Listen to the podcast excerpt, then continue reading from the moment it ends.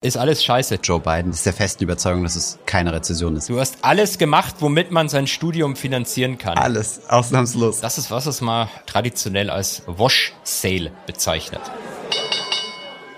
Marktgeflüster. Hallo und herzlich willkommen zur nächsten Folge des Podcasts Marktgeflüster. Ab jetzt dann auch im planungsmäßigen Wochenturnus. Mein Name ist Holger Graf und ich bin hier mit Thomas Kehl, hallo. Wir machen heute die vierte Folge zusammen. Ziemlich cool. Die letzte Woche war super turbulent. Wir haben fast jeden Tag miteinander geschrieben, gechattet, äh, sogar zusammen gelivestreamt auf Instagram. Und jetzt äh, habe ich fast schon Entzug nach einer Woche äh, ohne, ohne Rekord, ohne alles. Ja, mir, mir geht's auch schon so. Also ich habe so hingefiebert, dass es endlich, endlich weitergeht. Ähm, da war ja eigentlich die tägliche Aufnahme gewohnt waren aus letzter Woche. Genau, genau.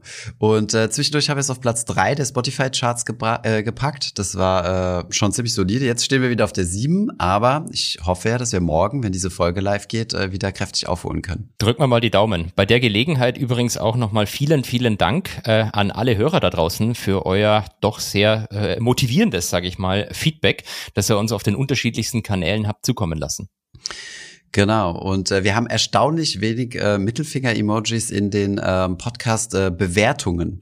Äh, ähm, ist mir zumindest schon mal aufgefallen. Also proportional weniger als auf deinen Instas. Das stimmt, unser Livestream auf Insta war ja voller Mittelfinger, sodass dann wirklich auch jemand gefragt hat, warum haten euch die Leute so? Ja. Aber vielleicht sperrt Apple ja die Kommentare, die den Mittelfinger enthalten. Oh ja, stimmt. Ich, mich wundert sowieso, dass es den gibt als Emoji, ehrlich gesagt. Weil Hatte mich damals auch gewundert und deswegen habe ich ihn dann auch als Support-Emoji auserkoren, weil ich es einfach faszinierend fand, dass es das überhaupt gibt. Ja, äh, ähm, wie nennt man das? Engagement ist Engagement, ne? Engagement ist Engagement, genau richtig. Ja, ich bin äh, heute noch ein bisschen angekratzt, meine Stimme. Wir haben gestern mit dem ganzen Team unseren eine Million YouTube-Play-Button entgegengenommen. War ziemlich äh, emotional und äh, ja, jetzt arbeiten wir am nächsten. Wobei ich habe gesehen, ihr seid besonders für NFTs bekannt, oder? Ja, genau. Das Ganze wurde von, von der Agentur organisiert. Also, also Google hat so eine Agentur beauftragt und äh, die arme Person, die unseren Stand, also wir hatten dann dort so einen Stand, wo wir dann zwei Stunden stehen mussten, wo man uns äh, befragen konnte und so, was gar nicht so rege benutzt wurde, interessanterweise. Also die Essens-YouTuber waren viel beliebter, also da, wo man quasi am Stand gekocht wurde. Aber egal, sei es mal dahingestellt. Und äh, jemand hat dann scheinbar den feinen Unterschied zwischen NFT und ETF äh, nicht gekannt. Und deswegen haben wir, waren wir der Kanal, der dir zeigt, äh, wie man Vermögensaufbau mit NFTs betreibt das ist doch eigentlich fast das gleiche, oder? NFT, ETF, genau, Spec, genau. alles, ja. alle, alle, same, same. Und also die anderen haben an den Ständen, das muss ich bloß kurz mal fragen, die anderen haben an den Ständen gekocht und Essen verkauft und du hast ETF-Sparpläne verkloppt oder wie muss ich mir das genau. vorstellen? Also die haben Essen verschenkt und dementsprechend habe ich auch ETF-Sparpläne verschenkt, ja. Sehr schön, sehr schön, sehr schön. Äh, was, was ziemlich lustig ist, ähm, ich habe das Gefühl, dass 50 Prozent der Leute, mit denen ich gesprochen habe, Google-Mitarbeiter waren. Also ich glaube, äh, zumindest äh, in unserem normalen also Podcast oder, oder YouTube-Kanal haben wir überproportional viele Google-Menschen. Das war so mein Learning von gestern Abend. Hochinteressant, also Google-Aktie to the Moon. Habe ich das richtig verstanden? Weil die Leute wollen ja hier, glaube ich, auch heiße Aktientipps haben, die man sonst nirgendwo aufschnappen kann. Genau, aber was halt sein kann, ist, dass die alle ihre Mitarbeiteraktien verkaufen, um dann in breite äh, ETF-Portfolios zu investieren, was dann wieder dagegen sprechen würde. Wobei da in dem breiten ETF-Portfolio Alphabet ja auch Google wieder ein hohes Gewicht drin hat. oh mein Gott, ein unglaublicher vicious circle. Die Wochenhighlights. Holger, wir kommen zu den News der Woche. So viele News gibt's gar nicht. Wir sind mitten im Sommerloch und äh, es ist äh, gähnende Langweile am Markt. Es passiert auch gar nicht so viel. Nichtsdestotrotz hast du uns äh, drei Punkte mitgebracht, wovon wir einen auf später verschoben haben. Ist, ist es so? Ja, also äh, ich, ich finde es tatsächlich, also ich, ich habe es die Tage auch wieder selber gemerkt, ich, ich finde es im Moment einfach wirklich richtig langweilig. So vor allem der August. Der ist traditionell ein relativ langweiliger Monat. Ich bilde mir sogar ein, mal eine Statistik gesehen zu haben, dass der August tendenziell auch einer der schlechtesten Monate am Markt ist. Mhm. Wobei diese Statistiken ja etwas fragwürdig immer sind. Ich meine, offensichtlich ist ein Monat der schlechteste am Markt und vielleicht ist es halt dann eben der August. Ähm, aber wir haben keine Fettsitzung im August. Und das macht den August gerade in der jetzigen Zeit, wo der Markt halt extrem makroökonomisch getrieben ist, hm. doch etwas langweilig. Bis auf einen kleinen Punkt, aber da, da kommen wir vielleicht dann gleich noch dazu.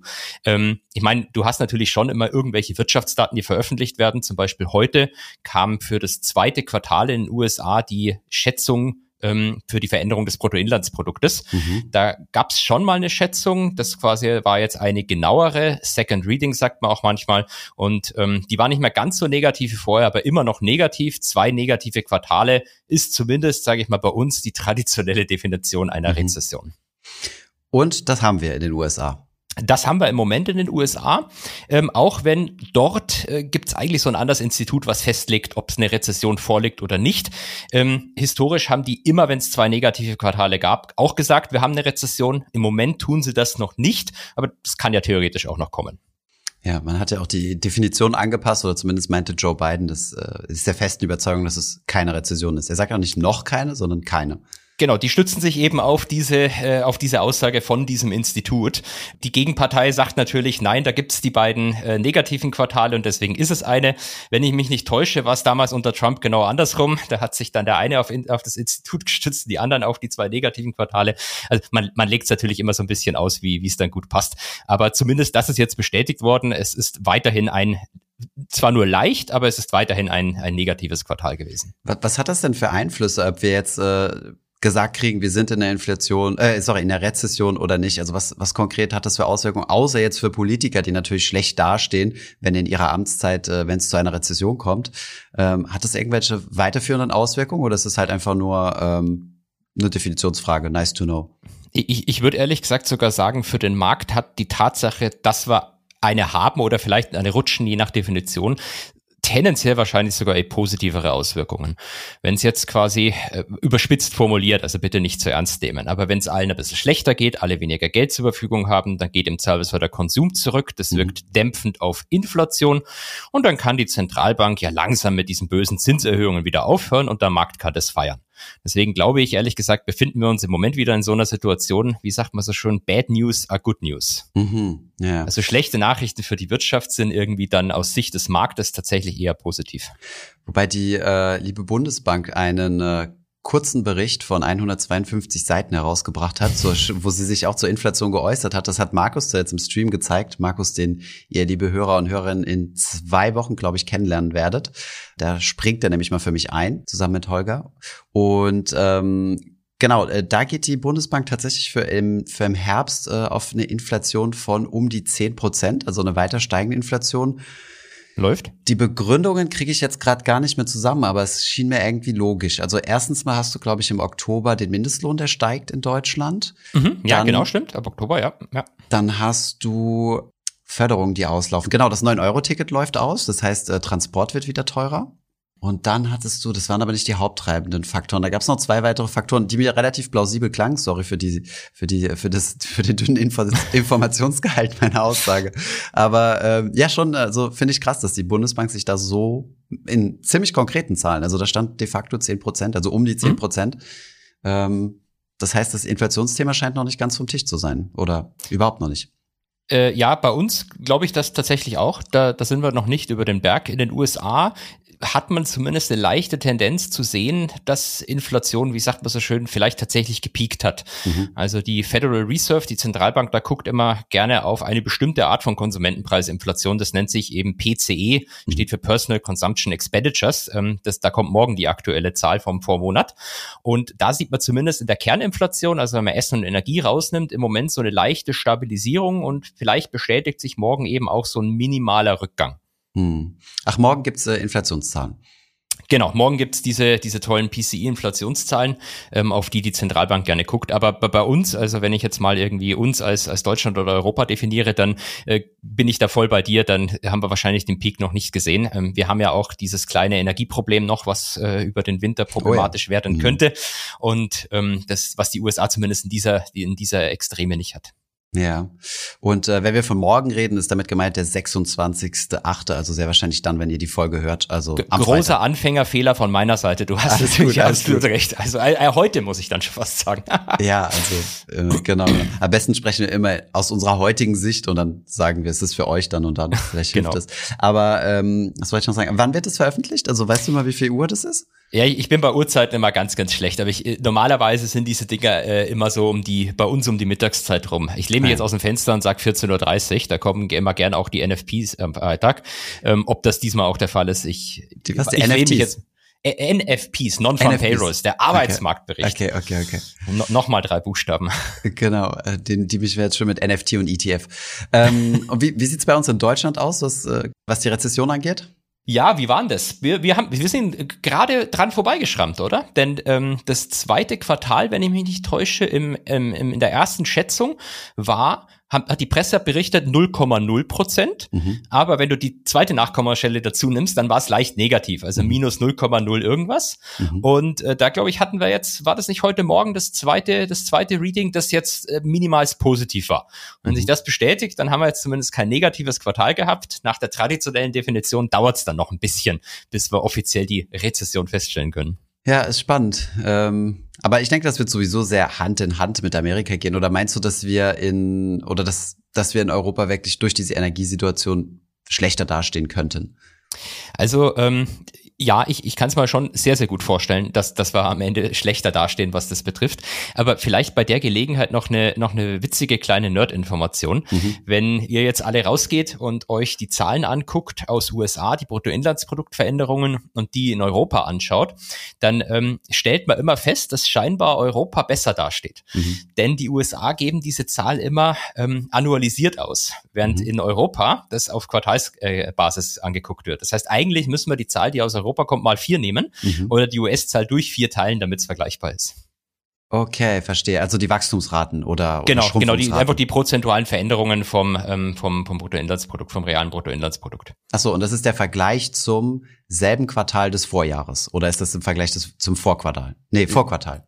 Da, da muss man, glaube ich, ein bisschen aufpassen. Da gibt's immer beide Möglichkeiten. Also das, was, was, was wir uns, glaube ich, immer traditionell angucken, ist, ähm, jetzt muss ich mich, äh, darf ich mich nicht zu weit aus dem Fenster lehnen, dürfte immer der Quartalsvergleich sein. Mhm, okay. Genau, ja. klar, macht, macht absolut Sinn, genau. Ja, sonst äh, Kryptomärkte brauchen wir, glaube ich, gar nicht reinschauen. Ähm, so langweilig wie eh und je in letzter Zeit. Ist, ist alles scheiße. Du, du mein Bitcoin-Sparplan, der ja. war tatsächlich minimals positiv letzte Woche. Mhm. Das habe ich dann so gefeiert und dann war klar, dass er jetzt wieder negativ ist. Okay, ja, ich guck schon gar nicht mehr rein. Äh, Bitcoin war für mich äh, war für mich so das Ding gewesen, wo ich äh, mir so ein Widget aufs Handy gepackt habe, wo ich dann ständig reinschauen kann. Mhm. Dann brauche ich nicht ins Depot schauen, weil da passiert eh nicht so viel. Und äh, ja, aber mittlerweile mache ich das auch nicht mehr. Es ist viel zu langweilig geworden. Also habe mich jetzt schon ja. dran gewöhnt an die Verluste und und fertig. Einfach einfach weiterlaufen lassen. Ich habe mich ja erstmal gewundert, als grün war, wollte ich schon anrufen und sagen, da stimmt was nicht, da ist irgendwie ein Fehler passiert. Ja, nee, aber wie, wie du sagst, einfach weiterlaufen lassen und ähm, hoffen, dass das, das makroökonomische Setup wieder positiver wird für Krypto, was ja mein persönliche, meine persönliche Vermutung so ab 2024 wäre. Meinst aber, du? Ach so, für ja, Krypto, aber, ja, wegen dem Halving, genau. ja. Genau, wegen dem Hafing und auch ein bisschen wegen der ähm, dann vielleicht wieder lockereren Zinspolitik. Ja, ähm, ich weiß gar nicht, ob wir äh, im Livestream darüber geredet haben, aber ich persönlich finde den Kryptowinter für Krypto an sich ziemlich gut, ne? Ja. Weil das meistens so eine Zeit ist, wo, wo Entwickler wieder arbeiten. Und äh, vielleicht haben wir da auch schon mal im Podcast drüber gesprochen, ich weiß gar nicht mehr. Oh, ich glaube noch nicht. Also zumindest das hast du noch nicht gesagt mit der Begründung mit den Entwicklern. Ja, weil, guck mal, wenn du jetzt irgendeinen neuen, jetzt gehen wir mal weg vom Bitcoin, aber irgendeinen hm. neuen äh, Coin launcht, die man als Bitcoin immer gerne Shitcoin nennt oder etwas neutraler ausgedrückt Altcoin und ähm, ja, in, in, in Krypto-High-Phasen schmeißt du einfach deinen Coin auf den Markt, auch wenn der ein gutes Konzept hat und so und bist von heute auf morgen Multimillionär, weil du ja in deinem Coin bezahlt wirst, äh, das ganze Entwicklerteam und Co.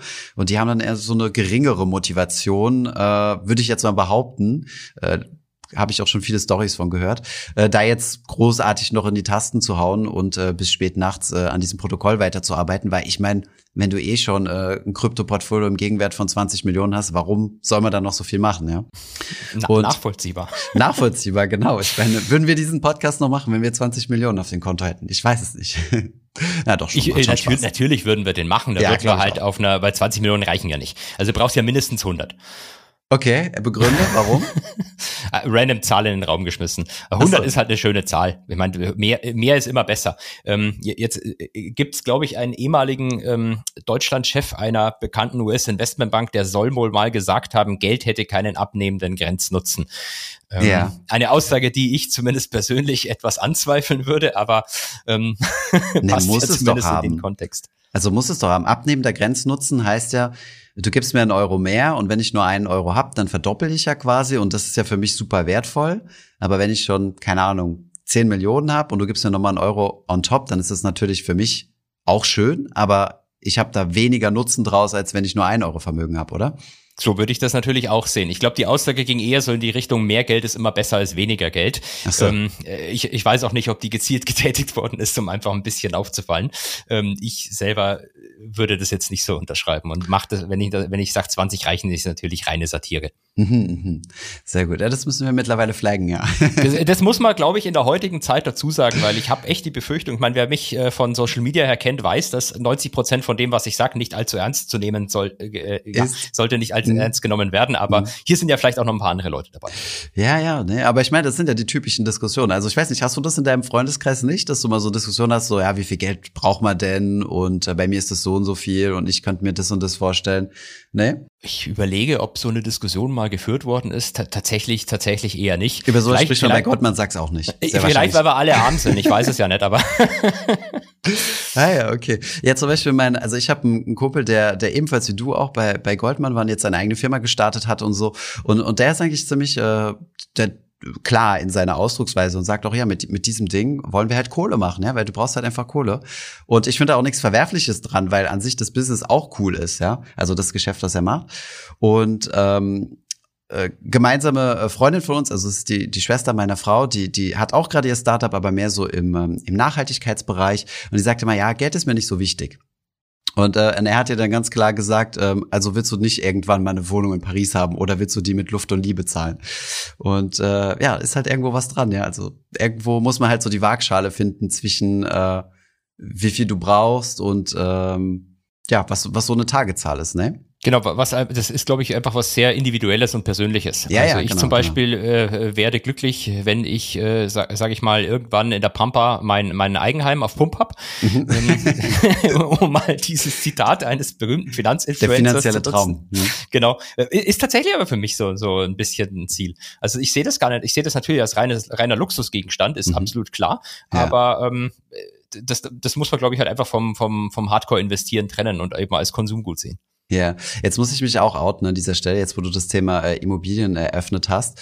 Äh, ich habe schon ganz schlechtes Gewissen gehabt, weil du hast mich im ersten Podcast ja gefragt, wie ich zu Immobilien stehe und das ich habe ich gesagt, ich investiere nicht in Immobilien, ist nicht so mein Ding. Und dann ist mir vor zwei Wochen, ne, vor letzte Woche tatsächlich ein Exposé in Eingefallen, dass du doch noch ein Mehrfamilienhaus hast. Nein, das, das, genau, genau, das ist, habe ich ganz vergessen. Das, da kam auf einmal Miete auf mein Konto und ich so, ach scheiße, wo kommt das her? Nein. Ähm, das äh, ist mir ein Exposé in die Hand gefallen von einer richtig coolen Wohnung in Berlin, die eigentlich all mein, meine Traumvorstellungen so erfüllt. Und äh, da hat's mich irgendwie gepackt und habe ich gesagt, komm, jetzt, äh, jetzt gucken wir mal, gucken wir uns das an und so. War so excited, habe all meine Freunde irgendwie kontaktiert, die irgendwas mit Immobilien zu tun haben und die haben mir dann auch, äh, Be Bekannte von uns sind Statiker, die haben sich das dann auch angeguckt, haben mir eine riesen Mail geschickt, was das für eine Ramsch-Immobilie ist. Äh, die wohnen wohl bemerkt nicht in Berlin, wissen also glaube ich nicht, dass das, ich glaube, der Immobilienbestand hier nicht zu vergleichen ist wie in B- oder C-Lagen, wo, wo du halt wirklich hochwertige Häuser hinstellen musst. Naja, egal. Und äh, habe mir das dann angeschaut und so weiter und äh, war gar nicht so weit davon entfernt, mich da tatsächlich äh, in diese Gewässer zu begeben. Aber letztendlich habe ich dann gesagt, komm, bis meine Frau nach Berlin zieht, haben wir noch ein bisschen Zeit, wir gehen das Projekt zusammen an. Aber ich war wirklich kurze Zeit, also um genau zu sein, äh, vier Tage, so sehr im äh, im Betonrausch gewesen, wenn, so, wenn man es so sagen kann, dass ich sogar meine Mutter äh, gebeten habe, nach Berlin zu kommen und sich die Wohnung mit mir zu besichtigen. Das so als kleine äh, Immobilienstory. Aber äh, Da, meine da sehen erste wir ja schön, wie wir uns auch selbst persönlich im Laufe dieses Podcastes weiterentwickeln. genau innerhalb von zwei Folgen. Genau, Drei. genau. Irgendwann haben wir die Position getauscht. Dann erzählst du mir von deinem neuen ETF-Portfolio und äh, und ich erzähle dir von meinen äh, BBBY-Stocks. Genau, oder deinen dein aktiv gemanagten Fonds. Das ist übrigens was, das habe ich mir persönlich, das verrate ich jetzt einfach mal, zum Ziel gesetzt. Im Rahmen dieses Podcastes möchte ich dich irgendwann so weit bringen, dass du dir einen aktiven Fonds kaufst. Okay, okay. Das wirst du jetzt vermutlich verneinen, aber ich setze mir das einfach mal als Challenge. Du, es ist immer, es ist, wie alles im Leben ist das eine Preisfrage. Ja, was kriege ich dafür? genau. Ich habe es aber schon gesehen, dass ihr im Discord, äh, äh, im Discord einen, einen Plan geschmiedet habt. Richtig, Äh, richtig. Und dann noch mal der Aufruf an alle Leute, die zuhören. Es gibt ja den tollen Discord-Channel Mhm. zum Podcast dazu. Wenn ihr irgendwie Feedback habt, was wir hier besprechen sollen, welche Themen drankommen sollen, dann ähm, meldet euch dort, glaube ich, einfach nur an und haut eure Wünsche her. Genau. Äh, Es gab auch schon einige Leute, die sich extra dafür angemeldet haben und ihre Fragen äh, eingereicht. Und damit können wir eigentlich auch schon in die Kategorie kommen. Eine Ich ähm, würde dir mal von Hansi Hintermeier ähm, zwei Fragen, beziehungsweise du hast dir eine rausgesucht, die du gut fandest. Soll ich, ich fand vorlesen? natürlich beide Fragen gut, aber die eine hat mir besonders gut gefallen. Ja gut, dann äh, ich lese sie mal vor, dann kannst du direkt äh, mit der Antwort mhm. einsteigen. Seht ihr es als sinnvoll an, einen ETF, der gerade Minus ist, zu verkaufen, um Verluste zu realisieren und die gleiche Menge Anteile dann, wenn möglich, am nächsten Tag wieder zu kaufen, so dass weiter anfallende Kapitalerträge über den Verlustverrechnungstopf wieder steuerfrei sind? Gibt es hier einen Denkfehler meinerseits? Meine also, Antwort wäre, es, es gibt keinen Denkfehler, sondern ähm, das ist, was es mal, glaube ich, auf Englisch oder auf Denglisch traditionell als ähm, Wash Sale bezeichnet. Mhm. Also die Idee ist, äh, du hast eine Position, die ist ziemlich im Minus, du verkaufst die, hast dann einen steuerlichen Verlust, den du realisieren kannst. Und wenn du an anderer Stelle zum Beispiel Gewinne hattest, kriegst du eine Steuerrückerstattung, was in Deutschland vor den meisten Banken innerhalb weniger Tage dann automatisch durchgeführt wird. Dann hast du äh, bisschen mehr Geld zur Verfügung und kaufst einfach dieselben ETF-Anteile wieder oder vielleicht sogar ein bisschen mehr. Also du kannst quasi vereinfacht gesprochen, du hast eine ETF oder eine Aktie, die ist ziemlich im Minus. Wenn du irgendwo anders entsprechende Gewinne hattest, kannst du die verkaufen und sofort wieder kaufen und zwar in einer größeren Stückzahl. Bei einer Dividendenaktie zum Beispiel hast du dann halt einfach eine, in Euro gesehen eine höhere Dividende im Folgejahr und bei den ETFs hättest du einfach mehr ETF-Anteile. Das mhm. ist so die Idee dahinter. Und bevor jetzt gleich irgendjemand vorbeikommt und mich äh, einsperrt und ins Gefängnis steckt, hm. da gibt's äh, zumindest ein paar, ähm, sage ich mal, rechtliche Fragestellungen dahinter. Also in den USA ist es meines Wissens so, dass das, glaube ich, mindestens 30 Tage Unterschied sein müssen zwischen dem Kauf und äh, zwischen dem Verkauf und dem Kauf.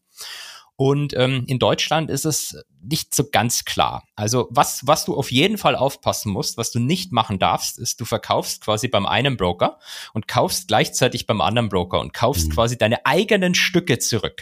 Dann mhm. hast du, äh, glaube ich, ein Problem in Richtung Marktmanipulation. Da gibt's auch Urteile. Ach, Marktmanipulation. Ich hätte jetzt gedacht, äh, das Finanzamt macht dann Druck. Nee, das ist erstmal Marktmanipulation, weil du ja quasi einen Fake-Trade erzeugt hast. Okay. Du hast einen Trade erzeugt, der gar nicht wirklich da war. Du hast Stücke von dir selbst abgekauft. Okay. Ähm, wenn du jetzt aber über denselben Broker Stücke verkaufst und danach wieder kaufst, dann ist eigentlich sichergestellt, dass das nicht dieselben Stücke sind. Vielleicht sind es am Ende beim Market Maker dann doch die gleichen, aber du handelst zumindest nicht mit dir selber. So, und dann, dann gibt es jetzt verschiedene, sage ich mal, Guidelines. Ich kenne das aus dem Bankensektor, dass man sagt, um wirklich auf Nummer sicher zu gehen, dass du da keine Probleme kriegst, musst du Marktrisiko dazwischen tragen. Also du darfst quasi theoretisch kannst du verkaufen und kurz danach wieder kaufen, hast vielleicht denselben Preis. Ähm, die, die generelle Guidance ist, die ich so aus der Praxis immer gehört habe, warten Tag oder warten paar Tage, dass das ja. wirklich Marktrisiko dazwischen ist, dass quasi dir niemand sagen kann, du hättest diesen, dieses Geschäft rein aus steuerlichen Gründen gemacht. Ja, Andererseits gibt's natürlich auch ähm, die äh, bei dir sicherlich auch sehr beliebten Daytrader, die mhm. rein raus, rein raus gehen, die, die machen mhm. das ja eigentlich auch ständig. Also du kannst natürlich immer wahrscheinlich argumentieren, dass du halt hier ein Daytrading gemacht hast und einfach den ETF einen Cent billiger zurückkaufen wolltest. Hat halt nicht geklappt. Mhm. Ähm, wer weiß. Aber ähm, also das, das muss, glaube ich, jeder für sich selber ein bisschen entscheiden oder im Servicefall äh, mit dem Steuerberater besprechen oder mit der Rechtsanwältin, also kein Rechts- und Steueradvice. Aber das ist zumindest die, die Antwort auf die Frage und ähm, die Idee dahinter, dass du Verluste realisierst, Steuererstattungen bekommst und mehr Stücke zurückkaufen kannst. Genau.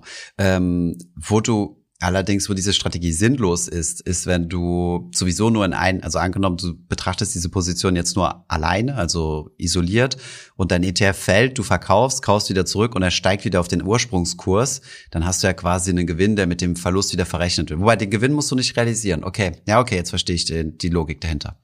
Aber, Aber du brauchst halt, du brauchst halt irgendwo anders Gewinne vorher. Wenn du nur einen ETF hast und den vorher Sparplan hast. Bemerkt. Genau. Ah ja, okay. Also vorher also, realisierte Gewinne. Genau, dass du halt sofort was zurückbekommst. Du könntest natürlich anderweitig künstlich deinen Verlustverrechnungstopf erhöhen. Das stimmt auch. Ähm, aber das ja, reicht ja, okay. wenn du es am Ende des Jahres machst, weil der Verlustverrechnungstopf wird ja, wird ja nur von einem Jahr ins andere Jahr übertragen. Ne? Also der genau, wenn es nur um den Topf geht, ist es, ist es äh, auf dem ersten Gedanken erstmal egal. Äh, haut mich, wenn ich da falsch lieg, aber wenn du halt Verluste, äh, Gewinne hast, die du entsprechend dagegen rechnen kannst und quasi ein bisschen Steuerrückerstattung bekommst, dann kannst du relativ schnell damit dein, deine Anteile erhöhen. Aber wie gesagt, bitte bei sowas äh, extrem auf den, auf den rechtlichen Hintergrund auch achten. Ja. Das, das, ich selber mache sowas zum Beispiel jetzt nicht. Das ist mir dann irgendwie einfach zu blöd. Ich, ich habe es lieber einfach und unkompliziert, aber ähm, das ist zumindest die Antwort auf die Frage. Also das ist der Hintergrund da. Ja, ja, okay. Ah, interessant. Aber kriegst du wirklich direkt eine Erstattung vom Broker? Das ist ja krass. Also das hatte ich noch gar nicht auf dem Schirm, dass sowas geht. Du machst aber keine Verluste wahrscheinlich, oder? Nie, nie. Ich mache nur Gewinne. Sonst wäre ich doch nicht am Aktienmarkt. ja, du, du kriegst tatsächlich direkt eine, eine Erstattung, wobei man natürlich aufpassen muss. Ein ETF ist ja der sonstige äh, Gewinn- mhm. und Verlusttopf. Mhm. mhm. Und bei einem klassischen Aktien-ETF ist es ja so, dass du auf den auch keine 25 Prozent äh, Kapitalertragssteuer zahlst, sondern dass da diese Vorpauschale beziehungsweise wie, wie heißt das Ganze nochmal, wo du Teilfreistellungsquote. Ja, genau, Teilfreistellung, wo du wo 70 Prozent nur besteuert werden, dann sind es, glaube ich, dann von deinem Verlust werden dann, dann glaube ich, 18 Prozent oder so, paar Komma, Nachkommastellen noch zurückerstattet. Ja, das ist aber voll cool, ne? Das haben super wenig Leute auf dem Schirm. Ich weiß nicht warum, aber irgendwie, also ETFs sind ja richtig steuerbegünstigt, also reine Aktien-ETFs. Ähm, ja, dann glaube ich, kann man noch optimieren, oder? Da bin ich aber selber auch nicht so fit. Du musst, glaube ich, dir ähm, äh, also die, die Idee der Teilfreisteuerung ist doch, dass innerhalb des ETFs im Zweifelsfall Steuern auf äh, Quellensteuern oder dergleichen anfallen. Also musst du zu den ETF aus einem Land kaufen, der irgendwie möglichst äh, günstige Doppelbesteuerungsabkommen hat, was dann eigentlich immer Irland ist, meines Wissens. Ähm, ja, also es gibt so eine Reihenfolge. Also, am schlechtesten ist, glaube ich, physisch replizierend Luxemburg. Ja. Besser ist Swap-basierend Luxemburg und noch besser ist Swap-basierend Irland sogar. Ich weiß nicht mehr warum, aber das hat mir mal ein ETF-Fondsmanager erklärt, dass Swap-Geschäfte nochmal steuerlich äh, günstiger zu betrachten. Also dass die, dass die Amis das äh, nochmal äh, günstiger sehen. Also von der von der von der quellsteuerlichen Betrachtung. Aber mhm. da, da kann ich mich noch mal da kann ich noch mal recherchieren und nächste nächste Woche mal eine genauere Aussage zu tätigen. Der junge Mann, der sich fast so anhört wie Hansi Hinterseher, hatte noch eine andere Frage, oder? Genau, genau. Es ging um das Thema Anleihen. Jetzt muss ich mal gerade gucken, wo das war. Ich hätte eine Frage zu Schwellenländeranleihen als Beimischung. Da nennt er eine WKN oder eine ISIN. Ich würde jetzt nicht speziell auf dieses Produkt eingehen, weil wenn wir uns einzelne Produkte anschauen, dann ähm, wird es, glaube ich, schnell, äh, sprengt es so ein bisschen den Rahmen. Ähm, genau, seine Frage. Als ETFs sind diese relativ diversifiziert. Großes, größte Position Mexiko mit sechs Prozent, ansonsten breit gestreut über viele weitere äh, Emerging Markets. Und somit sollte das Ausfallrisiko auch relativ gering sein. Seht ihr es als sinnvoll an, in einem aus Aktien-ETFs bestehenden Depot diesen Anleihen-ETFs dazu zu mischen, zumindest bis zum Erreichen des Freibetrags für steuerfreie Dividendenausschüttung. Okay, den zweiten Satz streichen wir mal. Also zunächst einmal macht es Sinn, den dazu zu mischen. Hast du da eine Meinung, Holger? Ich habe ich hab eine Meinung, aber ich dachte mir, ich höre mir erstmal deine Meinung an. Ja, also äh, für mich war das erst, als ich das gelesen habe, war das direkt das, das erste Red Flag, wo ich gesagt habe, ja Moment, Emerging Markets, äh, Anleihen, da hast du ja einen super bunten Wa äh, Währungswarenkorb, ähm, investierst in mexikanische Peso, haben die, glaube ich, wenn ja. ich mich irre. Und äh, ganz viele andere, das sehe ich den Sinn nicht, weil ja, dann habe ich kurz reingeguckt und das sind alles tatsächlich Anleihen, die auf US-Dollar emittiert sind. Und das äh, ist auch bei Schwellenländern ziemlich üblich. Also, dass sie regelmäßig Anleihen herausgeben in ihrer eigenen Währung, aber auch sehr häufig in US-Dollar. Ähm, ich habe mir die im Rahmen meiner Reise die El Salvadorianischen Bonds angeschaut. Und ähm, ja, tatsächlich, also was so die, ja, die Renditen von diesem ähm, von diesem ETF sah das eigentlich ziemlich solide aus und es sind auch alles Staatsanleihen oder staatsnahe Anleihen. Also wenn du zum Beispiel so einen großen Energiekonzern hast, der, der sowieso, der, der sowieso staatlich ist und der eine Anleihe rausgibt, wird es als staatsnahe Anleihe gesehen. Und ähm, ja, also für Leute, denen das Spaß macht, kann man das als Beimischung sehen. Du hast also kein Währungsrisiko oder okay, doch als aus europäischer Sicht hast du natürlich ein US-Dollar-Währungsrisiko. Ansonsten, was man halt mit berücksichtigen muss, ist, ähm, dass du halt schon ein ziemlich hohes Risiko hast. Äh, mit einer Standardabweichung, ich glaube, auf drei Jahre von 12,8 Prozent. Da bist du von so einem, so einem weltweit gestreuten Aktien-ETF gar nicht so weit entfernt mit um die 15 oder 17 Prozent Schwankung. Ähm, ja, also ich würde es als sehr, als risikoreichen Teil sehen und eher als Alternative zu Aktien als, statt wirklich als Ergänzung, ja. So, jetzt kommt ja die mathematische Erklärung. um Gottes Willen, nein. Wir wollen ja die Hörer nicht verschrecken. Also ich bin da, bin da eigentlich bei dir. Also ganz grundsätzlich in Anleihen in Local Currency wäre ich auch ein bisschen skeptisch, weil wenn du halt, gut, Euro ist jetzt auch ein Shitcoin, dementsprechend kann es auch wieder Sinn machen. Aber wenn du natürlich Holger, aus der Dollar, Prophet. wenn du natürlich aus Dollarsicht argumentierst dann, äh, und stärkeren Dollar hast und die ähm, Dividenden oder die besser gesagt die Coupons äh, in, äh, sage ich mal, Peso oder dergleichen bezahlt bekommst, dann wird es natürlich aus Dollarsicht weniger. Aber in dem Moment, wo diese Anleihen selbst in US-Dollar ausgegeben worden sind, zahlt quasi der ausländische Staat oder die ausländische Firma eben in Dollar. Und wie du gesagt hast, es ist ja total üblich, dass, ähm, dass viele Emerging Markets das machen, weil sie damit einfach Investoren ansprechen, die denen zwar Geld geben wollen, aber keinen Bock auf das Wechselkursrisiko haben. Und oftmals ist es auch noch so, dass diese Anleihen dann auch unter US-Recht ausgegeben werden. Das heißt, wenn irgendwas ist, kannst du dann vor dem US-Gericht äh, gegen diese, dieses Land klagen. Das wird auch immer wieder mal gern von Hedgefonds gemacht, wie in Argentinien zum Beispiel. Genau, hatten ähm, wir in Folge zwei, glaube ich, schon mal drüber genau, gesprochen. Genau, genau, hatten wir schon mal. Ähm, aber was halte ich jetzt äh, von, von, diesen Dingern? G generell in einer Phase, in der global die Zinsen steigen, ist es tendenziell eher schlecht für Anleihen. Und ähm, ich hatte mir den vorhin auch kurz Stimmt. angeguckt, der ist, glaube ich, auch ein bisschen down. Ähm, seit Jahresbeginn. Also so wirklich äh, in der aktuellen Situation diversifizieren Anleihen würde ich jetzt einfach mal sagen, ein Aktienportfolio nicht wirklich. Ähm, dementsprechend würde ich es wie du sehen, so einfach als interessante Beimischung vielleicht, wenn man es machen möchte. Aber ich, ich glaube nicht, dass man damit jetzt äh, zumindest aktuell groß sein, sein Aktienrisiko signifikant senken kann. Hm. Genau, da war noch der zweite Teil der Frage, ähm, zumindest bis zum Erreichen des Freibetrags für steuerfreie Dividendenausschüttungen das, den Teil habe ich nicht ganz verstanden. Aber ja, der, der, äh, wenn du ja nur tesorierende ETFs hast, dann mhm. hast du ja, wenn man die Vorabpauschale ignoriert, keine Steuerbelastung mhm. und verlierst ja jedes Jahr immer deine 801 oder bald 1000 Euro. Mhm. Ähm, äh, große, großes Props Großer an den Finanzminister. Ja. Genau. ähm, und da, diese, diese, ähm, die, dieses Produkt, das du angesprochen hast, ähm, die schütten aus. Und zwar sind es ETFs, die tatsächlich monatlich ausschütten. Ein paar der wenigen in Deutschland, die es gibt, die monatlich ausschütten. Mhm. Und ich glaube, die Idee war, dass du die, diese Ausschüttungen, ähm, dass du das so strukturierst, dass du halt maximal diese 800 Euro an Ausschüttungen bekommst und so ein bisschen den Steuerfreibetrag jedes Jahr abzugreifen. Wobei, wenn der, wenn der Basiszins jetzt mal wieder positiv wird und du auf ETFs wieder eine Vorpauschale zahlst, die kannst du auch mit dem Steuerfreibetrag verrechnen. Ah, okay, ja, ja. Ähm Interessant, habe ich nicht gesehen, äh, die Ausschüttungsintervalle von einem Monat. Okay, gut. Ähm, das ist aber jetzt spez nichts Spezifisches, was jetzt mit diesem Anleihen-ETF zu tun hat. Also außer, dass er jetzt monatlich ausschüttet, sondern das kannst du ja, genau. also das ist ja eine Fragestellung, die du, die du immer hast, äh, ja. zwischen tesorierend und ausschüttenden. Oder im Aktienbereich zwischen dividendenstarken Aktien oder nicht. Aber genau, ja, die Vorabpauschale kannst du verrechnen mit dem äh, Freistellungsauftrag. Ausblick. Wir haben ja jetzt Freitag und dieser Freitag, das glaube ich, muss einfach in so einem Podcast dann zumindest kurz erwähnt werden. Wir haben die, die wichtigste, die, die wichtigsten paar Minuten der Woche an dem, an diesem Freitag hier, nämlich die Rede von dem Fett Chair Jerome Powell in der, der Wunder, äh, auf, auf der wunderschönen Konferenz in Jackson Hole. Also Jackson Hole ist irgendwie so ein Tal. Das liegt neben der Stadt, die heißt Jackson. Das ist in Wyoming am Arsch der Welt. Und da treffen sich einmal im Jahr äh, das Who is Who der, der, der Notenbanker. Wobei Frau Lagarde dieses Jahr, glaube ich, nicht hingeht, sondern von Frau Schnabel vertreten wird, wenn ich das Aha. richtig im Kopf habe. Warum? Weiß man das? Ich habe hab nichts dazu gefunden, leider. Nee, hab, hab mich tatsächlich auch gewundert, weil normalerweise machen da immer die drei, die drei Großen ähm, ein Foto gemeinsam. Also früher hat man dann da den Herrn Draghi, die Frau Yellen und den Herrn Kuroda aus Japan gesehen, wie sie mhm. vor den Bergen ihren Kaffee trinken. Mhm. Und ich habe mich dann immer gefragt, wer, ob der, wie, wie der Draghi leiden muss, wenn er so einen US-Kaffee trinkt. Das aus italienischer Sicht wahrscheinlich blöre ist. Vielleicht hat er immer seinen eigenen mitgebracht. Äh, es gibt tatsächlich das Gerücht, dass er seinen eigenen Koch damals in der EZB hatte. Also jetzt ohne Spaß. Echt? Okay, krass. Die deutsche Küche war wohl nicht erträglich. Naja, jedenfalls wird der Herr Paul morgen eine Rede halten und die große Frage wird eben sein, gibt er irgendwie einen Ausblick drauf, wie es mit den Zinserhöhungen weitergeht. Der Markt glaubt im Moment, auch wenn wir hatten die vergangenen Wochen ganz viele Notenbanker in den USA, die alle gesagt haben, also Zinserhöhungen müssen schon noch mehr kommen. Also da müssen wir vielleicht sogar noch mehr erhöhen, als alle glauben.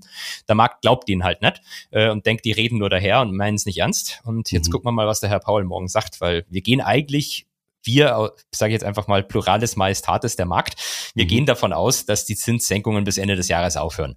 Jetzt äh, Goldman sagt zum Beispiel im September nochmal 50 Basispunkte und im Oktober gibt's keine Sitzung und dann November, Dezember nochmal 25 und dann ist gut. Okay. Und die Frage wird jetzt sein, bestätigt der Herr Paul so ein bisschen diese Denkweise oder schießt er da entschieden dagegen? Mhm. Äh, ich werde dir jetzt ein T-Shirt drucken, äh, Holger, auf dem draufstehen wird äh, Le Markt, c'est moi. Ich kann leider kein Französisch, außer Chez Travail tous les jours. Was hast du gerade gesagt? es gibt doch äh, L'État, c'est moi, hat doch äh, äh, ähm, äh, Louis XIV äh, mal gesagt. Also der Staat bin ich. Und, ah, und, und, du hast dich gerade als, als der, der Markt bin ich. Genau, das finde genau. ich gut. Ja, das, das, das, das, das finde ich richtig, richtig gut. Da, da freue ich mich. Da, da, da, da, da werde ich drauf zurückkommen. Sehr gut, sehr gut. Und ähm, also werden wir machen, werden wir machen. Ähm, das, äh, okay, Treffen in Jackson Hall. Und meinst du, da kommt was? Also äh, du, du als Markt äh, sagst nein und Die Wahrscheinlichkeiten sind also gering. Also ich, ich würde jetzt tatsächlich wieder mich so weit aus dem Fenster lehnen und sagen, in dem Moment, wo Goldman sagt, dass nichts kommt, besteht die Kommt Gefahr, was. dass doch was kommt.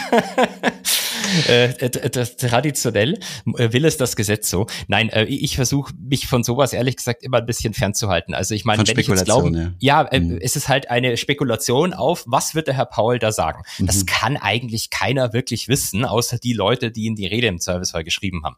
Er wird Und, vermutlich sagen, ich- der Kaffee schmeckt scheiße, seit Genau. Draghi nicht mehr da ist.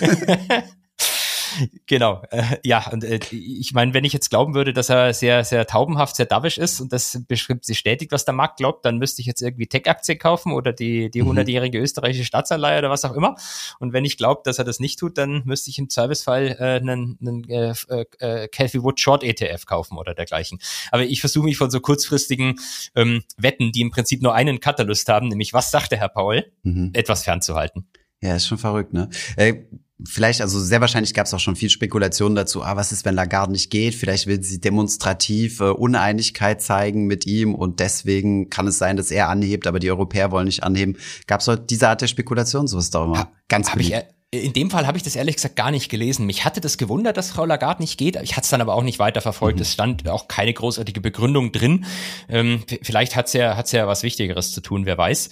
Ähm, beziehungsweise die EZB hat ja ihr eigenes Jackson Hole. Das, ähm, das war, glaube ich, dieses Jahr schon. Das ist irgendwo in, jetzt, jetzt lehne ich mich zu weit aus dem Fenster, in einem Ort, der mit S beginnt, aber ich vergesse es immer. Saarbrücken.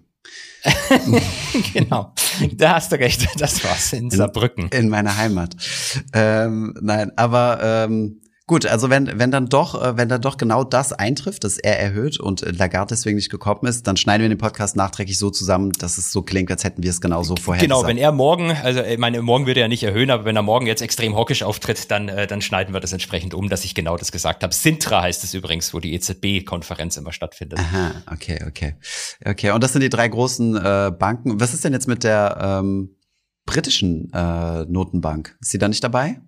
Doch, doch, also da, das ist, ist wirklich eine große Konferenz. Äh, Ich, ich habe das die drei immer gerne herausgenommen, weil ich meine, offensichtlich FED und EZB sind wichtig. Mhm. Und ähm, Japan, auch wenn man, wenn ich, wenn ich deutsche Tagespresse lese, habe ich immer das Gefühl, Japan, das ist irgendwie so ein Entwicklungsland am Arsch der Welt, ganz Ja. klein, interessiert Ja. sich keiner. Aber ich meine, es ist die drittgrößte Volkswirtschaft der Welt und nicht ganz unbedeutend. Insbesondere, wenn man sich anguckt, was die Notenbank da macht, weil wenn man zum Beispiel die Bilanzsumme der Notenbanken nimmt und auf die Bevölkerung umlegt, also wie viel pro Kopf ist, hast, ist dein Anteil, ähm, äh, an der äh, konsolidierten Bilanz des Eurosystems, dann stellt man fest, äh, in Japan ist die Situation am dramatischsten. Mhm. Also die Notenbank in Japan ist äh, deutlich, deutlich, deutlich aktiver, immer noch aktiv. Also die reden jetzt nicht irgendwie von Zinserhöhungen oder Mhm. dergleichen, haben aber auch fast keine Inflation, also können sie sich das leisten. Mhm. Aber ich denke mal immer, Japan sollte man vielleicht ein bisschen mehr im Blick haben, weil wenn da, wenn da, sag ich mal, ein wirtschaftlicher oder geldpolitischer Fuck-up äh, produziert wird, Mhm. dann hat es sicherlich auch Einfluss auf uns. Ja, die wollen ja eine Inflation haben, ne, um die, die Schulden quasi abschmelzen zu lassen, kriegen kriegen es aber nicht hin. Ne? Die versuchen es, genau, die versuchen es seit Jahren. Jetzt kriegen sie so ein bisschen eine, jetzt besteht aber die große Angst, zwingt es die Zentralbank jetzt tatsächlich irgendwie die lockere Geldpolitik aufhören zu lassen. Ähm, was natürlich ein Problem ist, wenn der, der Staat und die Unternehmen sehr, sehr stark verschuldet sind. Äh, wobei man natürlich auch wieder sagen muss, ein Großteil der Schulden wird mittlerweile von der Zentralbank gehalten und auch von Japanern. Also über japanische Schulden, da hat man nicht so viel Angst, weil die Schulden hauptsächlich äh, domestic gehalten werden, also von Japanern selber. Hm. Dem Kontext gestern hatte ich noch ein interessantes Gespräch mit jemandem, ich weiß nicht mehr von welcher Firma, ähm, der mir gesagt hat, äh, ganz anderes Thema, aber auch Japan, äh, dass die äh, japanische, das japanische Wirtschaftsministerium jetzt einen Wettbewerb ausgeschrieben hat für die innovativsten Konzepte, wie man den Sake, also deren Alkohol, Ja, den- internation international wieder erfolgreich machen kann. Also wer jetzt Lust hat, den Sake äh, international erfolgreich zu machen, kann richtig Kohle abstauben. Und, und wenn wir beim japanischen Alkohol sind, dann guckt euch unbedingt mal die japanische Einzelaktie Kirin Holdings an. Das finde ich ist, äh, kenn, kennst du die? Ja, aber sind das, sind das Japaner? Ja, das sind Japaner. Oh, das äh, wusste ich gar nicht. Das, das sind die, die, die machen, haben zwei Main-Geschäftsströme. Einer ist Alkohol und der andere Medikamente. Und ich Mhm. finde das einfach eine interessante Businessmischung. Genau. Gibt es da ein Chinese Wall zwischen den beiden, wo wir mal über Chinese Ja. Wall gesprochen haben? Wer weiß, wer weiß. Müssen wir mal rausfinden. Aber die, Jap- die Japaner nennen es mit Sicherheit eine Chinese Wall, glaube ich. European Wall vielleicht. genau. Ah ja, stimmt. Ja, vielleicht kann man Alkohol ja mit, mit Hilfe von Medikamenten besser machen. Ah, okay, interessant. Das sind ja große Konkurrenten von Pernod Ricard, ne? Also jetzt als ein bisschen den französischen Nationalstolz hochzuhalten.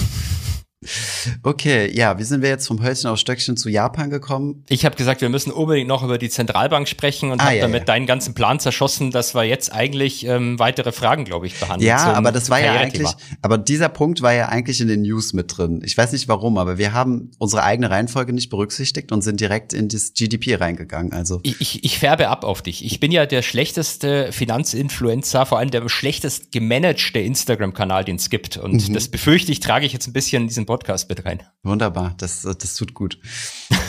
Nein, bei uns ist auch Chaos. Wir verstecken es und wir ziehen den Vorhang davor, äh, um das, das Chaos dahinter zu verstecken. Karriereleiter. Machen wir weiter mit äh, Disrupting teure ähm, teure ähm, Karriereschulungen? Genau, teure Karriereschulung. Du nimmst mir das Wort äh, oder du äh, du du ergänzt. So, wir haben hier eine Frage gekriegt von einem gewissen äh, Raider Hook auf dem Discord natürlich, nur da kann man sich solche schönen Namen geben. Und ähm, er fragt, mich würde interessieren, wie wichtig ist es, an einer namenhaften Hochschule slash Uni zu studieren oder ob man mit guten Noten auch relativ gute Praktika auch in Investmentbanking schaffen kann. Äh, also ins Investmentbanking schaffen kann. Es gibt ja jetzt mittlerweile so ein Catchphrase, IB noch möglich, also Investmentbanking noch möglich. Kennst du das? Ist, ist das so? Nee, den habe ich noch nie gehört. Doch, doch, ist immer so, ach, ich bin heute Morgen äh, äh, ich, ich, keine Ahnung, ich habe mir heute Morgen die Haare nicht gekämmt. IB noch möglich? oder so, ich habe nur ein 1-3er Abi, IB noch möglich oder so. Genau, das können, können wir mit dem Podcast einstreuen. Okay, am meisten wird mich äh, Ihre persönliche Meinung, wir werden gesiezt, Ihre oh, persönliche oh, Meinung interessieren. Äh, ich studiere ähm, zum Beispiel BWL an der Hochschule in Kempten im Allgäu. Ja, wie siehst du das? Äh, Kempten ist erstens wunderschön. Da äh, hatte ich mal einen Vortrag bei einer bekannten äh, Logistikfirma DAXA. Ich glaube, die sitzen sogar in Kempten, wenn ich mich nicht täusche, oder mhm. haben zumindest da eine größere, eine größere Zentrale. Ähm, wie, wie sehe ich das? Ähm, ich würde sagen, IB noch möglich, Ausrufezeichen, um das Meme aufzugreifen. Sehr gut. Nein, ähm, ich, ich glaube, dass das fundamentale Problem ist, wenn man sich ähm, die Lebensläufe von Leuten anguckt, die äh, im Investmentbanking sind, dann stellt man zumindest fest, dass es ein paar Universitäten oder auch private Hochschulen gibt, die da immer wieder erscheinen. Ähm, das aber das ja wird auch immer verneint von HR-Abteilungen. Es wird immer verneint, aber die erscheinen da trotzdem immer wieder. Mhm. Ähm, äh, man, man kennt sie, glaube ich, alle. Mhm. Und äh, aber den Fehler, den glaube ich die Leute da machen, die gucken sich das an und sagen, oh, dann habe ich ja keine Chance mit meiner, was was hat äh, die Person gesagt, Hochschule Kempten. Mhm. Und ich glaube, das ist äh, eine falsche Interpretation. Du hast hier äh, eine Selbstselektion bei der Hochschulwahl teilweise. Also mhm. Leute, die sagen, sie würden gerne ins IB, die das äh, schon als 15-jähriger Mensch wissen. Ich wusste das zum Beispiel nicht. Mhm. Ähm, aber nehmen wir mal an, man, man weiß das, dann kann man halt sagen, okay, gut, dann will ich äh, nach dem Abi direkt an eine dieser bekannten äh, Universitäten oder Hochschulen studieren, weil da gehen ja die Leute, oder da sind ja die Leute im IB kommen ja mehrheitlich von diesen. Mhm. Und so hast du einfach so eine gewisse Selbstselektion. Und natürlich haben ähm, Banken, aber auch Beratungen machen an manchen Hochschulen, sage ich mal, diese klassischen ähm, Abendevents, wo mal äh, eine Beraterin kommt und einen Vortrag hält oder dergleichen. Das, das machen sie tendenziell auch eher an den größeren, weil man da halt eine Großzahl an Studierenden anspricht und halt weiß, dass sich prozentual da vielleicht mehr Studierende für meinen Beruf interessieren. Mhm. Ähm, aber das heißt nicht, dass äh, wenn jemand äh, mit der Hochschule Kempten sich jetzt irgendwo bewirbt, dass der sofort äh, von der HR, bei Goldman hieß es übrigens nicht HR, sondern HCM, also Human Capital noch, wie es sich richtig gehört, mhm, mhm. ähm, äh, HC, Human Capital Management Abteilung aussortiert wird. Nee, das ist, das ist nicht so. Und ich habe es, glaube ich, schon mal gesagt, ich kenne es halt auch bei meinen Studierenden hier. Ähm, ich würde natürlich sagen, ich bin an der besten Hochschule Deutschlands oder der Welt. Äh, das könnten aber Leute aus der Personalabteilung vielleicht nicht so sehen. Und ähm, aber meine, meine Studierenden haben da auch keine Probleme. Also da die sind auch äh, immer wieder, wenn wenn es wirklich jemand drauf anlegt und sagt, ich würde gerne in so eine Bank rein, klar, dann muss man überlegen, wie kämpfe ich mich da mit den Praktika entsprechend hoch, mhm. auf was muss ich Wert legen, gehe ich vielleicht mal zu irgendeinem zu, zum Börsenverein, zu einer zu einer zu einer Messe oder so und spreche die Leute da direkt an. Aber wenn man es möchte, dann ist es meiner Meinung nach äh, durchaus erreichbar, völlig egal, wo du studierst. Hm. Ja, also das Wichtigste sind, also habe ich so das Gefühl, so die Alumni-Veranstaltungen und da haben halt diese diese namenhaften Hochschulen, die ähm, die ja so bekannt sind, ne, wo du halt diese diese stärkeren Häufungen hast, ähm, haben halt da einen Vorteil dahingehend, finde ich, weil die halt so ein ja. so ein starkes Alumni-Netzwerk haben.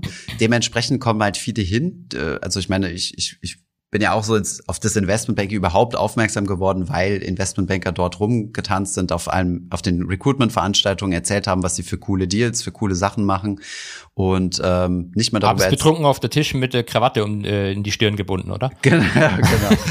nee, das nicht. Das war dann erst später nach so Mentoring-Programm oder so. Aber und ähm, genau, also das ist halt ein Riesenvorteil, aber das ist halt was, was man dadurch kompensieren kann, wenn du es halt nicht hast, also von deiner Hochschule, äh, indem du halt selbst auf die Suche gehst auf LinkedIn und halt äh, mit Leuten anfängst zu schreiben, dich auszutauschen, halt so auf interessant und nicht äh, nicht äh, versuchen da irgendwie krampfhaft ein CV unterzubringen, aber ähm, erfahrungsgemäß reden Banker sehr gerne über ihre Jobs. Und ähm, wenn du darauf äh, setzt und sagst, hey, ich würde super mal gerne wissen, was du so machst den ganzen Tag, ähm, können wir uns mal auf einen Kaffee tre treffen oder kann ich dich mal anrufen, wenn du abends im Taxi sitzt, damit du nicht so viel Zeit verlierst und dann äh, ist es, kommt man da häufig ganz gut ran, ja. Das hatte mich ehrlich gesagt, äh, wenn du mir sowas zum ersten Mal erzählt hättest, hätte ich mich gewundert, was echt, du kannst die Leute einfach so auf LinkedIn anschreiben. Ja. Aber ich kenne tatsächlich jemanden, der hat das, er hat es vielleicht ein bisschen übertrieben, also der hat gefühlt wahrscheinlich jeden Menschen, der irgendwas mit Banking hat, auf LinkedIn angeschrieben. Mhm. Aber auch da sind Kontakte mit rausgekommen, äh, mal ein Mittagessen, mal ein Kaffee oder dergleichen. Ja. ja, ja. Ja, das ist super wert. Also kleiner Tipp am Rande vielleicht noch, guckt euch an, wo die Person konkret arbeitet. Also nicht, dass ihr den Desk-Nachbar auch direkt anschreibt, das ist ein bisschen blöd, äh, sondern sucht euch einen raus aus einer Abteilung. Zum Beispiel, wenn ihr ins M&A wollt, sucht ihr halt M&A-Team, aber der eine ist Industries Group, der andere ist Execution oder sowas in die Richtung, wo man sich dann denkt, okay, die sitzen jetzt nicht direkt nebeneinander und es ist direkt mega auffällig oder so. Ähm, aber da kann man mal ein paar anschreiben und äh, warum nicht? Und ich meine, die Leute, wenn du kluges Köpfchen bist, und äh, davon gehe ich aus, weil ihr hört ja unseren Podcast, dann, ähm, dann werden das auch eure Gesprächspartner rausfinden und werden sich denken, ja komm, solche Leute brauchen wir in der Bank, wir haben immer, ein, äh, wir wollen ja immer die besten Leute haben und äh, der zählt mit dazu und dann leiten die vielleicht auch mal deinen Lebenslauf weiter mit einem kleinen Thumbs up. Ja, da, da, da vielleicht auch noch äh, eine Ergänzung. Ähm, sehe ich absolut genauso. Und wenn man, wenn man es nicht über LinkedIn machen möchte, was glaube ich auch immer ganz gut ist, sind studentische Börsenvereine oder Unternehmensberatungen. Weil ich glaube, wie, wie du sagst, absolut, das Netzwerk ist einfach bei diesen bekannten Hochschulen das Wichtige. Und ich glaube auch bei Karrierecoachings ist das das Wichtigste, was die einem vermitteln können, ja, ist schön. einfach, dass man mit Leuten spricht, die mal dort waren. Ähm, die kann man sich aber umsonst holen, indem man einfach mal zu so einem Börsenverein geht. Äh, egal an welcher Hochschule, da ist mit Sicherheit eine Person dabei, die vielleicht mal irgendwie äh, als Händlerin oder so ein Praktikum gemacht hat. Ja, und vielleicht noch ein letzter Tipp am Rande, stürzt euch nicht alle auf die gleichen Leute. Also wenn dann jetzt zum Beispiel ein Typ kommt von einer Bank und dort einen Vortrag hält und alle sind komplett Feuer und Flamme, schreibt ihr nicht alle auf einmal an. Also meistens sind diese Leute dann komplett von einer Traube von Leuten umgeben, die alle versuchen, ihre Fragen zu stellen und möglichst smart rüberzukommen. Ähm, es gibt in diesen Banken vermutlich mehr als einen Mitarbeiter und ähm, eure Wahrscheinlichkeiten sind hoch, wenn ihr einfach, wenn ihr auch mal die Leute anschreibt, die, äh, die jetzt nicht unbedingt an der Hochschule waren und vielleicht auch mal, also Sinnvoll ist natürlich, die anzuschreiben, die an derselben Hochschule wart wie ihr, da habt ihr schon mal eine Gemeinsamkeit. Oder aber halt auch mal auf andere Hochschulen gehen, wo man sich denkt, okay, vielleicht, äh, vielleicht wird der jetzt nicht so sehr gelöchert. Und äh, genau. Versetzt euch immer in die Lage der Leute, ja. Wenn die gerade super viel Arbeit haben, dann werden sie euch nicht antworten. Das ist aber nicht, weil sie euch nicht mögen, sondern sehr wahrscheinlich, weil sie viel Arbeit haben. so. Kriegen wir ähm, dafür jetzt 5000 Euro? Ja, bestimmt. Weiß ich nicht. Wir packen irgendwann mal einen Spendenlink rein und dann. Oh ja, oh ja, sehr gut, sehr gut. und dann ähm, dann äh, muss jeder, der sagt, ich höre den Markeflüster-Podcast im Interview, muss dann dafür bezahlen, also dass er sich damit brüstet. X Prozent vom späteren Gehalt hätte ich gerne. Ich finde dieses äh, passive Vieh-Einkommen am besten. Äh, so du sagst, es gibt das übrigens auch als, ähm, wie nennt man das, als äh, so eine Art der Studienfinanzierung. Ne? Das habe ich also am Anfang auch, das sind solche Fonds, wo du, die, die bezahlen dich dann während dem Studium, aber du committest dich quasi einen gewissen Prozentsatz deines Gehaltes über X Jahre abzudrücken. Ja, ich kenne ich kenn da tatsächlich einen ganz gut, weil der ähm, von, von ehemaligen Goldman-Leuten in Anführungszeichen geführt wird. Aber du hast ja dann irgendwie eine inverse ähm, Incentive, oder? Du hast ja irgendwo ein Incentive, nicht so krass viel zu verdienen. Unterbewusst. Klar, du musst ja keine X, also musst ja im einstelligen Prozentbereich abdrücken, aber trotzdem. Das stimmt natürlich, wobei ja ein größerer Teil am Ende dann doch bei dir bleibt. Ja. Ähm, wobei, ich, ich, muss ganz ehrlich sagen, da, da müssen wir fast ein eigenes Kapitel mal zu machen. Ich meine, es gibt ja auch über die KfW zum Beispiel ähm, relativ günstige Möglichkeiten, im Zweifelsfall Studienfinanzierung zu betreiben. Habe ich gekriegt. Ich hatte den KfW-Kredit. Ich habe so ziemlich alles gemacht, womit man sein Studium finanzieren kann. Weil mein Studium war teuer und ich hatte, äh, ich musste es mir selbst finanzieren. Also wer da Ratschläge will, gerne du fragen. Hast alles gemacht, womit man sein Studium finanzieren kann. Alles. Ähm, der Podcast ist aber hier nicht äh, jugendfrei, oder? Auslandslos. Ich habe in Frankfurt studiert, erinnerst dich. Nein. Ich erinnere mich, ja. Scherz beiseite.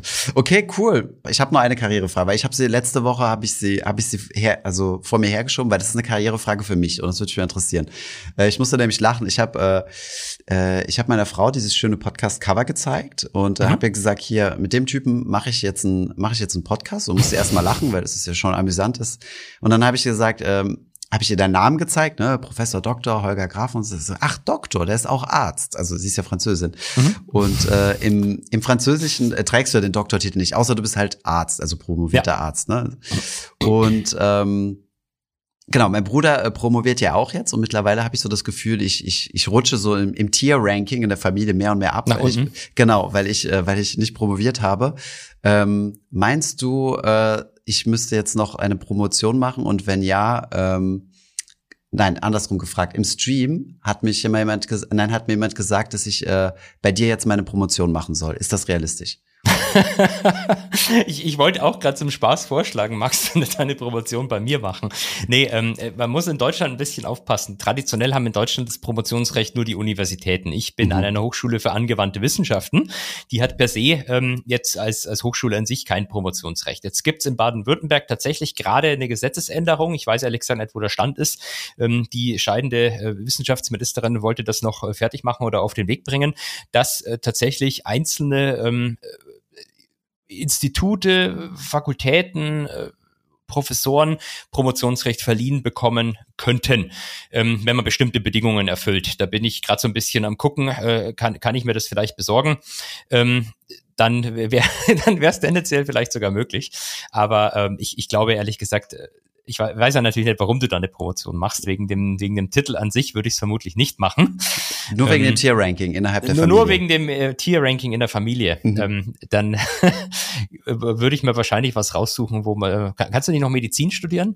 Zumindest Boah. in Deutschland ist da ja die äh, Promotion im Vergleich zu Biologie zum Beispiel ähm, etwas äh, eleganter zu holen. Ist in Frankreich auch so. Das einzige Problem ist, dass du erstmal zehn Jahre studieren musst. Das ist ja das wahre ja, das Problem. Ist, da gibt's ja die Minimumstudienzeit, glaube ich. Genau, genau, ja. genau. Also das ist dann, dann ist das vermutlich keine Idee.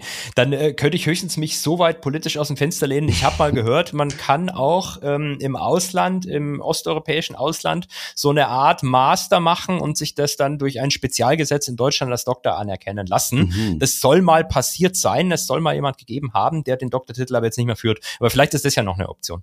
Oder du kaufst dir einfach ähm, so einen französischen Lehrtitel, indem du dir einfach einen Quadratmeter Land kaufst und tust so, als wäre das ein Lord. Ach, echt, okay. Äh, ja. Nicht Französisch, Entschuldigung. Habe ich Französisch gesagt? Schottisch meinte ich natürlich. Da habe ich. Schottisch. Das habe ich. Kein Spaß.